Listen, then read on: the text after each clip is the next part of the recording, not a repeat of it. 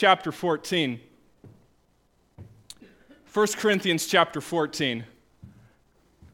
Uh, yeah. And I know Ardith just got comfortable. And so did David. But I want to perform a little experiment. So, David, if you could come up to the, to the mic up here. Ardith, could you come back to that piano? Um, if you want to turn to the solid rock, Ardith, thank you. Uh, and if you could turn the keyboard on too, you can turn my mic off.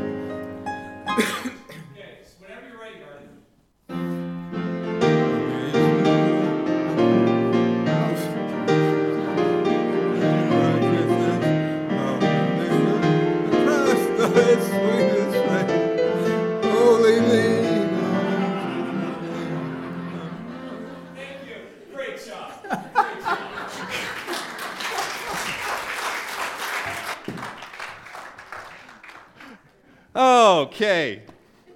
Was that fun? Did anyone here understand anything? No. Chaos is what we just heard. Chaos, pure and simple chaos. Sometimes it's fun. The youngest child in me likes to do chaotic things from time to time. So it's fun to pull it out and do chaotic things, and it's fun to see my sister's face when I do it we as a church try not to do things chaotically. Every week, I prepare an order of service.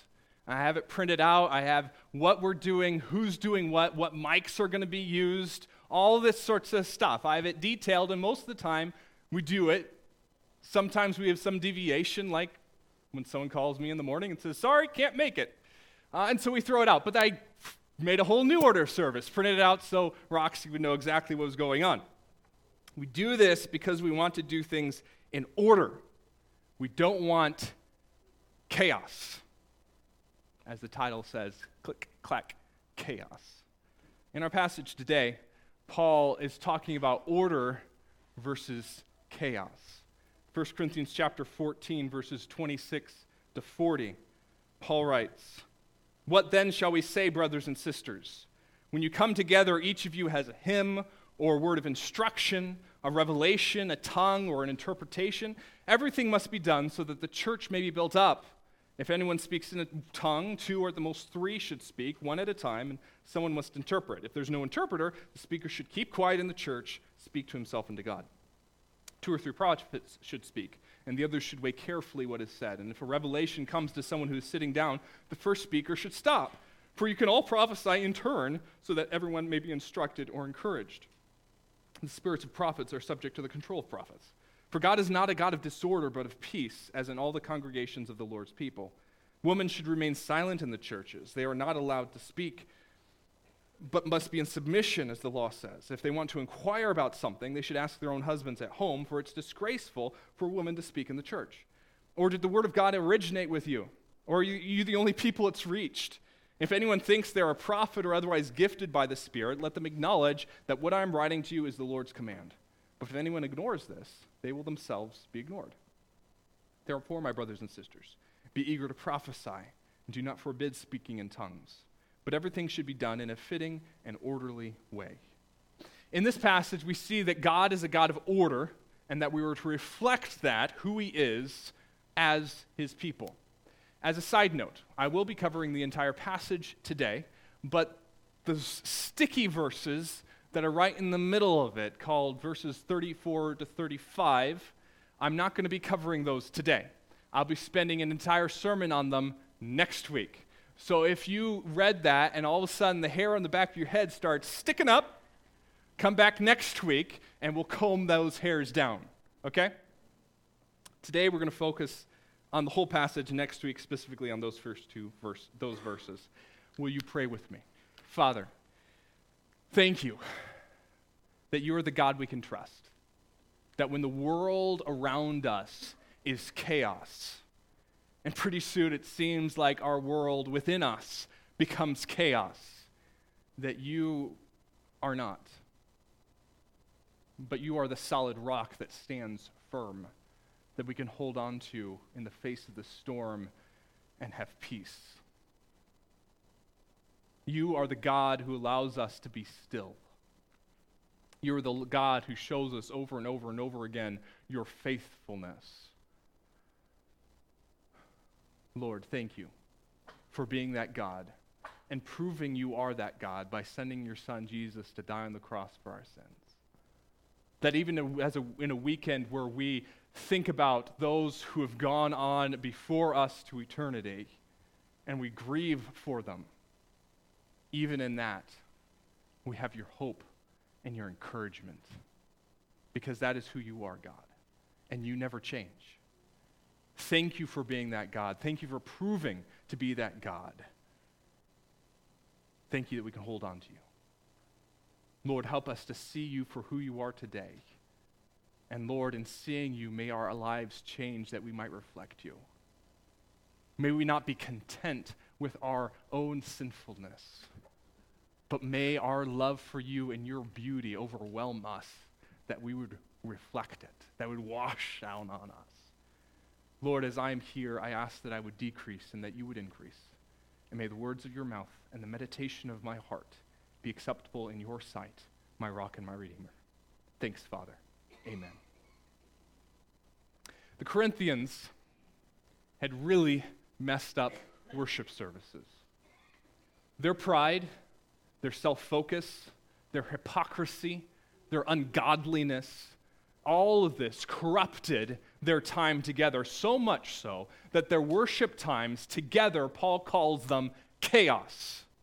They are chaotic.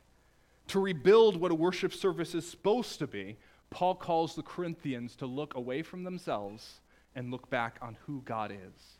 Paul says very simply in 1 Corinthians 14 God is not a God of disorder, but of peace, as in all the congregations of the Lord's people. Corinthians, this is, I'm not just talking about you. This, this is something God shows himself as all throughout the known world of those people who worship you. You, Corinthians, are the outliers. But this simple statement of who God is squishes the entire message of the Bible down into this one little short phrase that God is not a God of disorder, but a God of peace. Let's travel back, all the way back to the very beginning of the Bible. In Genesis chapter 1, verses 1 to 2, we read that the, in the beginning God created the heavens and the earth. Now the earth was formless and empty. The darkness was over the surface of the deep, and the Spirit of God was hovering over the waters. Moses records for us what it was like at the beginning of time, that there was chaos at the beginning of time. Chaos.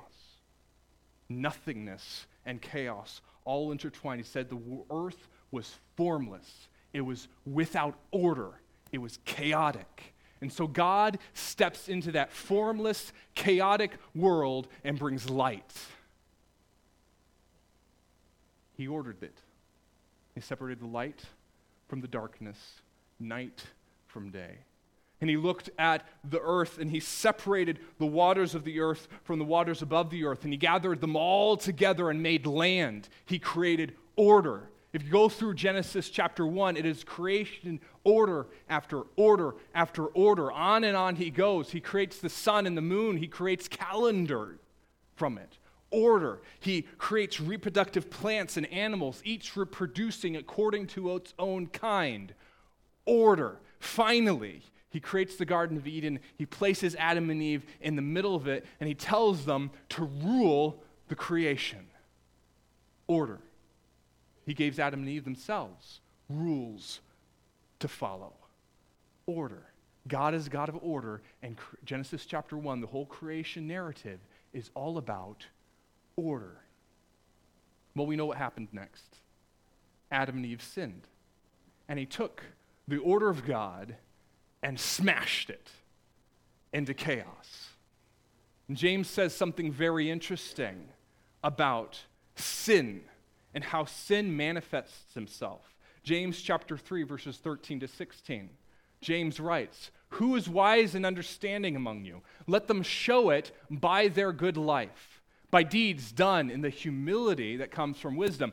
But if you harbor bitter envy and selfish ambition in your hearts, do not boast about it or deny the truth. Such wisdom does not come down from heaven, too far, but is earthly, unspiritual, and demonic. It is sinful.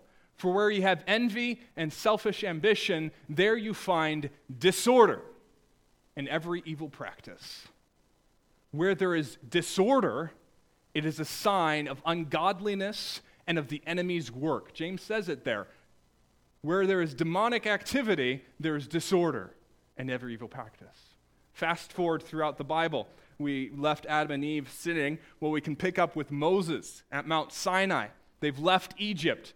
Moses up top of the mountain, all Israel's down below. God gives Moses the Ten Commandments, the rituals. He brings order into the chaos of the Israelite exodus from Egypt. Interestingly, today we see a lot of chaos in our society. And there's a lot of people I talk to that say, oh, we need to bring the Ten Commandments back in the public square. Because even then, even non religious people, they, they see that these Ten Commandments, they bring order into chaos. We could talk more about the Ten Commandments, what they're actually used for.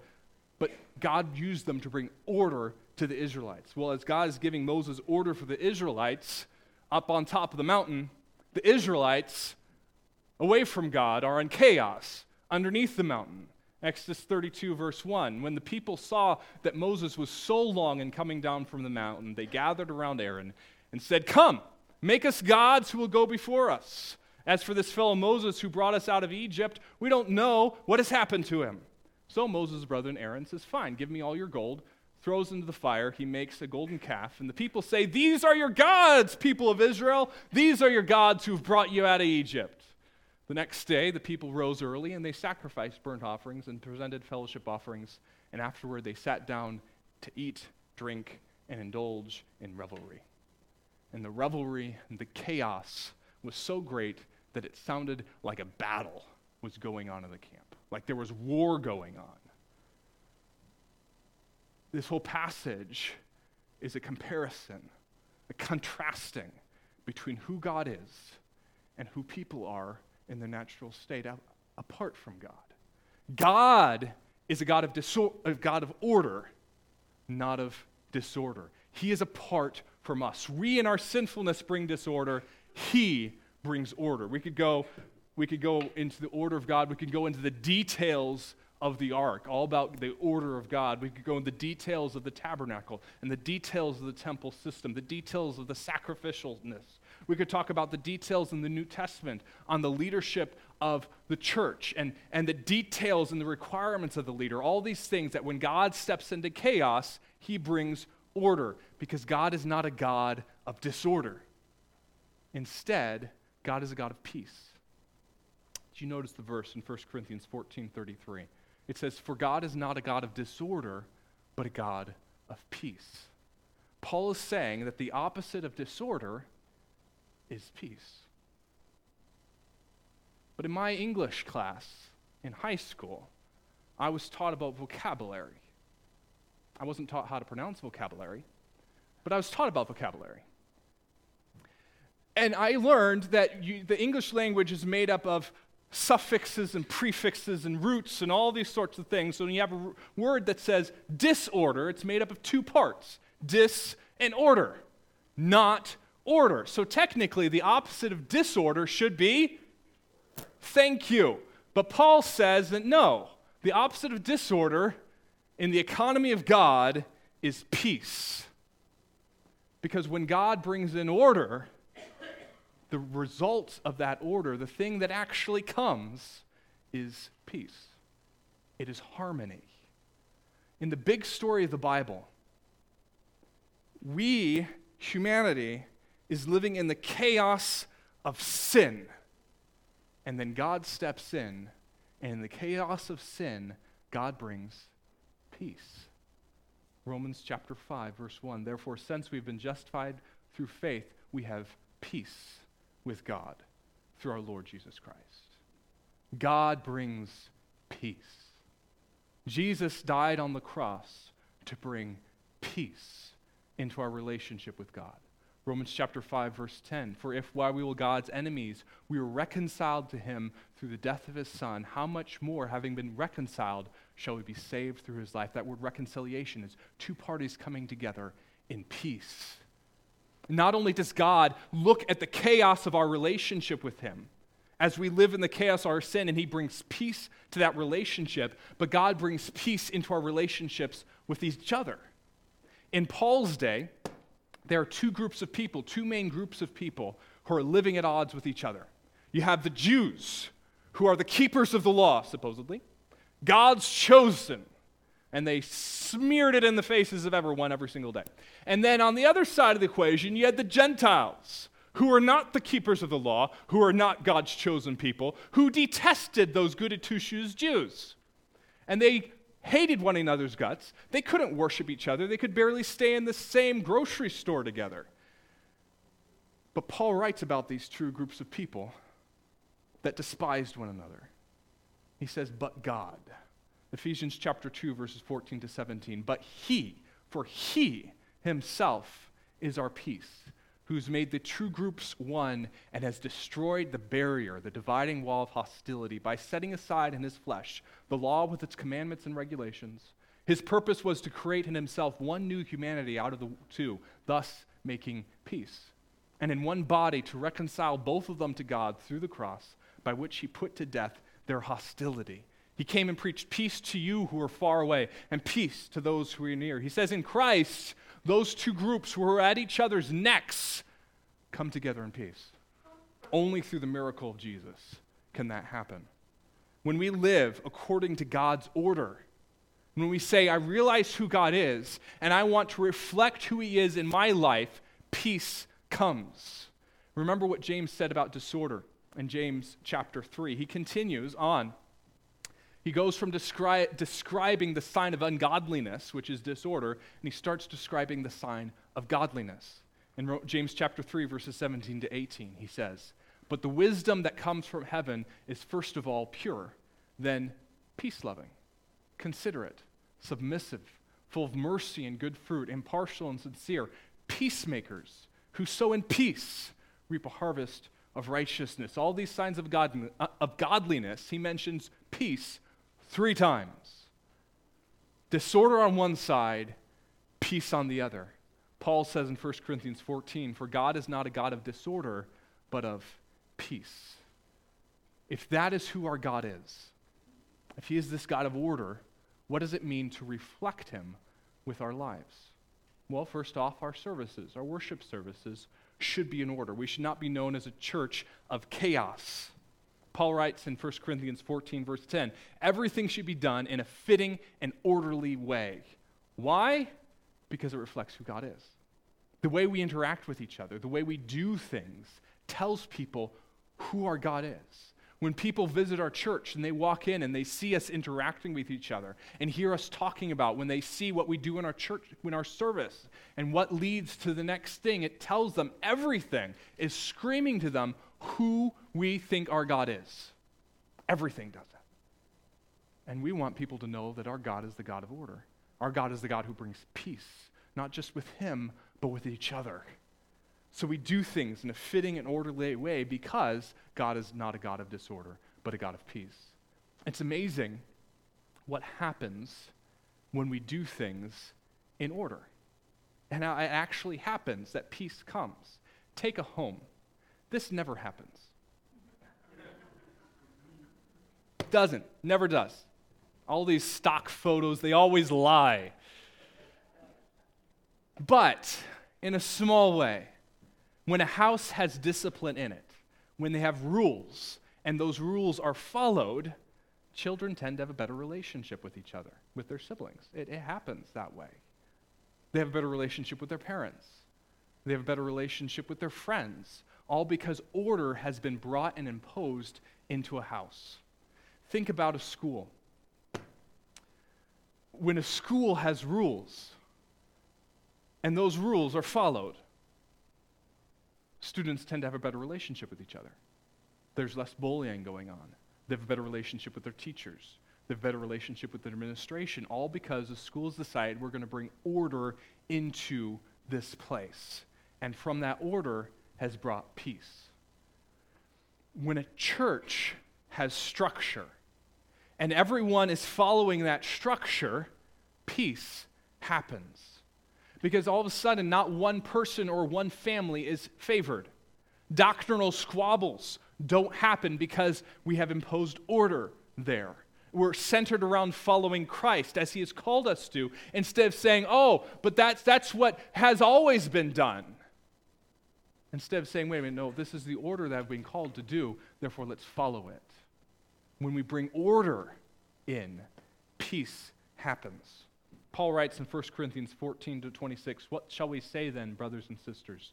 When you come together, each of you has a hymn or a word of instruction, a revelation, a tongue or an interpretation. Everything must be done so that the church may be built up. When there is chaos, the church is torn down. Where there is order, it is built up. It brings peace. Some denominations take this to extreme. There's one denomination who has a book called the Book of Order. And that book of order is bigger than the Bible. It just is. They desired peace back in the day, and they said, We want our services to have order, so for the sake of imitating God, we are going to bring order. They went a little, I won't go into that. But I appreciate what they were doing of wanting to bring order. Paul, in our passage, points to three illustrations of order that must come into the worship service for those who follow Christ he talks about those speaking in tongues, which several weeks ago we tore apart that passage of speaking in tongues. You can go back and listen to it if you missed it. He says, If anyone speaks in a tongue, two or at the most three should speak, one at a time, and someone must interpret. If there is no interpreter, the speaker must keep quiet in the church and speak to himself and to God. There is order to be followed, Paul says. There's order to be followed. Not too many were to speak in tongues, and only if there was an interpreter, someone who could put that into intelligible words only if that person was present. If there was no interpreter, no one could put it into intelligible words, that person had to be silent. Order. Some there at Corinth might have said, But the Spirit of God is moving me. Why are you trying to put a clamp on the Spirit of God, Paul? The thing is, God is a God of order. And if the Spirit of God is moving, he would only move according to the order of God, not according to chaos. So if a spirit is moving and is calling someone to chaos, it is not the Spirit of God. If there is chaos, Paul says, God is not there. Second, Paul says to those who prophesy, and he says regulations that are very similar to the regulation toward those speaking in tongues, which goes to show that the regulations, this order that Paul is bringing in, is not confined just to the prophets or those speaking in tongues. It is across the board. Everything must be done in order, deeply rooted in the service. Paul writes Two or three prophets should speak, and the others should wait carefully what is said. And if a revelation comes to someone who is sitting down, the first speaker must stop. For you can all prophesy in turn, so that everyone may be instructed and encouraged. The spirit of prophets are subject to the control of prophets. Again, order is to be followed. Not too many should speak. They weren't supposed to talk over one another. They're supposed to take turns, sow deference. All this, you see the peace coming out. And just with speaking in tongues, there's an aspect of humility. The person who's, who has this desire to speak in tongues must, must see if there is someone who can put into intelligible words, himself or someone else. If there isn't, he has to sit back. He has the humility to say, Not right now. Here, the prophets are subject to others, weighing carefully what is said. The word weighing carefully is the word evaluate or judge. Next week, we're going to talk a little bit more about, flesh those words out. It's very similar to what was happening in the Berean church in Acts, if you remember in Acts chapter 17. The Berean Jews were more, of more noble character than those in Thessalonica, for they received the message with great eagerness and examined the scriptures every day to see if what Paul said was true. In the early church, the time of G- Paul's writing, there was a portion of the service called the evaluation period. That's why I call it the evaluation period. Well, people would evaluate what was being said. They would take out their Bible and they would open it and they would critique whether the prophet or the preacher was actually speaking of God or not. They would critique the source of the message, saying, okay, is this of the Spirit of God or is it not? And they would critique whether the message was in agreement with the rest of Scripture or not. They would critique the content of the message. Then finally, they would critique whether re- the result of the message was correct, the application of the message. This was a very important part of the service because the early church did not want anyone to stand up and say, Thus says the Lord, and have that person left alone to say whatever they wanted to say and not become under authority. Just to take one little rabbit trail, if I could. This is one of the dangers of social media and platforms like YouTube because anyone can get up there and say whatever they want to, and they're not under the authority of a local church. They don't have a group of people sitting there who will stop them and say, wait a minute, the source of that's not correct, the content of that's not correct, and the application is definitely not correct. It's very dangerous when you have someone who is just able to speak whatever they want to and is not under authority.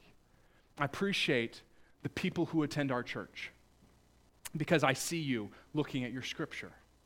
I see you taking notes. And I, I, I, know that you are assessing and thinking about what, are, what I am saying, and so it holds me in check. I have conversations with people during the week about the sermon. I know if I ever misspeak, someone's going to call me out and say, That's actually not what Scripture says. And I appreciate that. Every pastor, every person needs those people in their life to hold them down and stay true to only this and nothing else. Many of you have conversations on your ride home and conversations around your dinner table about the sermon, and I, and I appreciate it because you're, you're applying it to your life, but you're also assessing it. It's important to have the humility to be under authority. It's important, and it's part of the order of the church. Once you take that, oh, heavens to Betsy, things go bad. The third illustration that is found in verses 34 to 35 is when Paul turns the ladies of the church and say, Ladies, shut your mouth. And as I said, I'm not going to touch it today. We're going to talk about that all next week. We're going to have a grand old time. You all bring your rotten tomatoes, sit in the back of the church. It'll be great. People have taken those two verses and they've brought them to very unbiblical extremes on both sides of the aisle. And we're going to take the time to actually unpack them, see what the Bible actually says within context, and hopefully correctly apply them in our context. We, as Calvary Bible Church, to try to do things in order in order to promote peace. Sometimes we don't do it correctly, sometimes we do it way too well. But that's our goal. We want to give people the flexibility to allow God to move in their life so that people can praise Him right then, right now. That's one of the reasons why we have in our order, why we allow flexibility, such as special music. We have people who, who are on our three month rotation who we say, hey, on that day, do whatever you want to do, as long as it's glorifying to God. And so, if, if God spurs you in your heart that you want to take part in that, please do. We won't just allow you to jump up in the middle of service. You got to be put in the order of the rotation because we want to do things in order. But please take part in it. You might say, Well, I can't sing, I can't play a musical instrument. That's okay. We have people come up and read poet, poetry. You can come up and read poetry. You can come and read a passage of scripture that stood out to you that week. You could bring a painting that you painted yourself and talk about how it ex- explains who God is.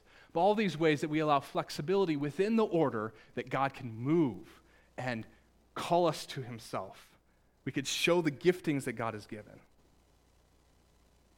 We also have our flexibility to our prayer and praise times when people can share anything that God has laid on their heart of what God is doing, and we can praise God with them. We allow that flexibility in the order of the service. It's one of the reasons why we have, we have this small group prayer times. Number one, it's important to the church praise, actually praise together, instead of just having one person pray but the church prays together, but allows you to seek God's face, to have the flexibility to praise God in the church service, how He's called you to praise, and how to seek His face in pleading with Him, how He's called you to plead. And then we have someone close us in order at the whole end, bring us all together, order and flexibility. God is a God of order. Therefore, our services should be in order. Finally, not to transition so quickly from who we are as the body of Christ, but just as our church should be in order, so our lives need to be in order. Paul writes in 1 Corinthians 14, verses 36 to 38, he says, Or did the word of God originate with you only, Corinthians? Are you the only people it has reached? If anyone thinks they are a prophet or otherwise gifted by the Spirit, let them acknowledge that. Let them acknowledge that what I am writing to you is the Lord's command. But if anyone ignores this, they themselves be ignored. A church is made up of individual people. We are the body of Christ as a whole, together. Excuse me, but we're made of different individuals. And individual people create the culture of a church. If an individual wants to follow God, more than likely the church will. If an individual does not want to follow God, more than likely the church won't. We're made up of individuals who make individual decisions for ourselves that affect the culture of the church. I know it's very oversimplific. There's a dance between the group and the individual, and there's, there's positive peer pressure, negative peer pressure, all those sorts of things. But if you think about the Corinthian church, they were idolatrous and adulterous. They were selfish, egocentric jerks. They thought they could use spirituality as a way to climb the social ladder in their community. They cared more about being right than about loving the person who was sitting across from them. They were so stuck in their sinful mindset that they thought that they were above the clear teaching of God. They said, Hey, we have the Spirit of God, therefore we don't need to listen to you, Paul. I know you're saying this, but that applies to Thessalonica, not to us. So many churches, so many individuals say this. They may not say it, but their lives say it. We have the Spirit of God. I, I profess to be a follower of Jesus Christ. Therefore, I don't need to listen to the Bible today. I'm good. I got it taken care of. Paul says if anyone ignores the command of God, they themselves will be ignored. There's such pride that we so often have that we think that we can ignore the Word of God. Or as the Corinthians acted, that the Word of God originated from them instead of the Creator of the universe. I can't really be pointing fingers at everyone else because I'm human too. I have a certain order to my sermon prep because I'm an orderly guy. I go detailed through the text, read in the English and the original languages. I think about what it says. I ask what the main point of the passage is. I start creating a working outline. And then after I do that, I go and look at commentaries and other sermons and see if I'm kind of in the right place. I go do a bunch of research on cultural backgrounds. I go through this whole list. I got this workflow on my computer that I just go through and answer all these questions. But before I start studying the commentaries, and sermons and all those cultural backgrounds, after I've created a working outline of what I think the text is saying, I ask myself a simple but very hard question What do I need to learn from this passage? What do you need to learn from this passage, Peter? I call it my heart check. My pastor in high school called it plowing your own field first as I was preparing this passage and I looked at it and I said, okay, what do I personally the, need to learn from this passage? I wrote down this. The many times I act like I'm above the morality of God, that there are exceptions for me, but there are not. But that's the truth. So often I look at my life and that is me. I say, yes, I know Bible, Bible says this, but it'd be so much easier to do this right now. It'd make me feel better. It would make me happy. It would, it would allow me, uh, yes, it would cut corners, but the end result would be fine. But it's not true. So if I could rewrite some verses for you, I'm not changing the Word of God, I'm just trying to make it applicable. Did the Word of God originate with you, Peter? Or are you the only pe- person it has reached? Peter, if you think you are a prophet or otherwise gifted by the Spirit, you better acknowledge that what I'm writing to you is the Lord's command. But if you ignore this, Peter, you yourself be ignored. And boy, after I wrote that, God started flooding that whole week after I prepared this sermon. Thing after thing after thing after thing that needed to change in my life. It's truly amazing what happens. How we can open Scripture, we can nod our heads in agreement and say, Oh, yeah, yeah, uh huh, yep, I got it, yep, close our Bible, walk away, completely forgetting what it says. Or even worse, not just completely forgetting it, but remembering it and rationalizing why, in this instance, it doesn't apply. Oh, Lord have mercy. James writes it this way in James chapter 1, verses 22 to 24. He says, Do not merely listen to the word and so deceive yourselves. Do what it says. Anyone who listens to the word but does not do what it says is like someone who looks at his face in a mirror and after looking at himself, hmm, goes away and immediately forgets what he looks like. I've had conversations with people, pointing scripture out to them that applies to their lives of ways they can change. They read it, they process it, they walk away, and my heart just aches for them because I know what's going to happen. Paul says if you ignore it, you yourself are going to be ignored, you're going to be pushed aside.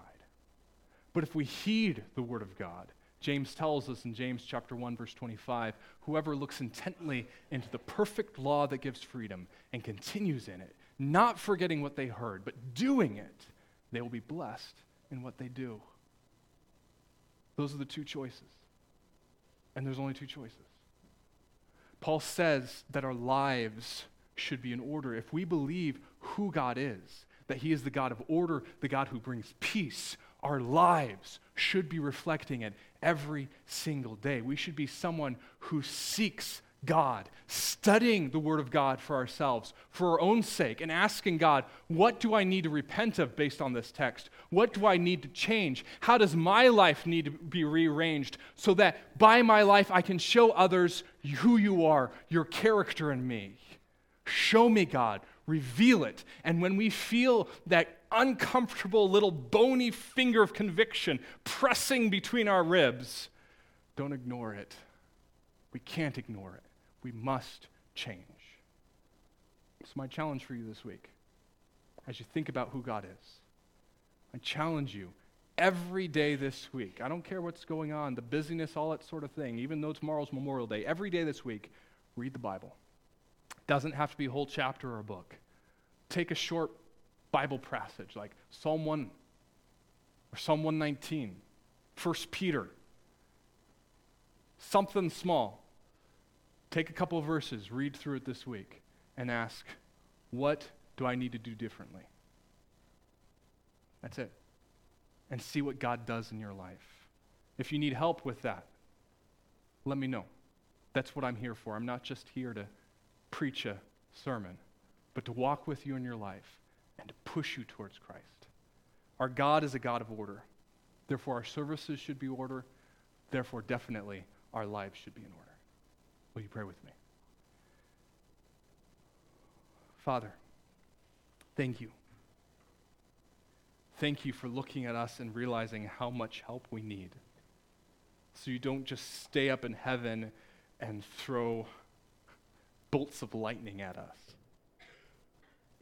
But you are the God who came down into our chaos, literally living among it and bringing order and peace. And if we turn to you in faith, you bring the peace in our life and you give us the strength and the opportunity to change our life and be more orderly and show people who you are. Lord, I ask that you'd help us as Calvary Bible Church to be people who reflect you. Lord, help us to yearn for that and to seek that and not be content with the chaos around and within us, but to continually turn to you in faith and to change by being near you. Lord, keep that work going in our life. the people around us would know beyond a shadow of a doubt that we are yours, that you are our God, and there is no other. Thanks, Father.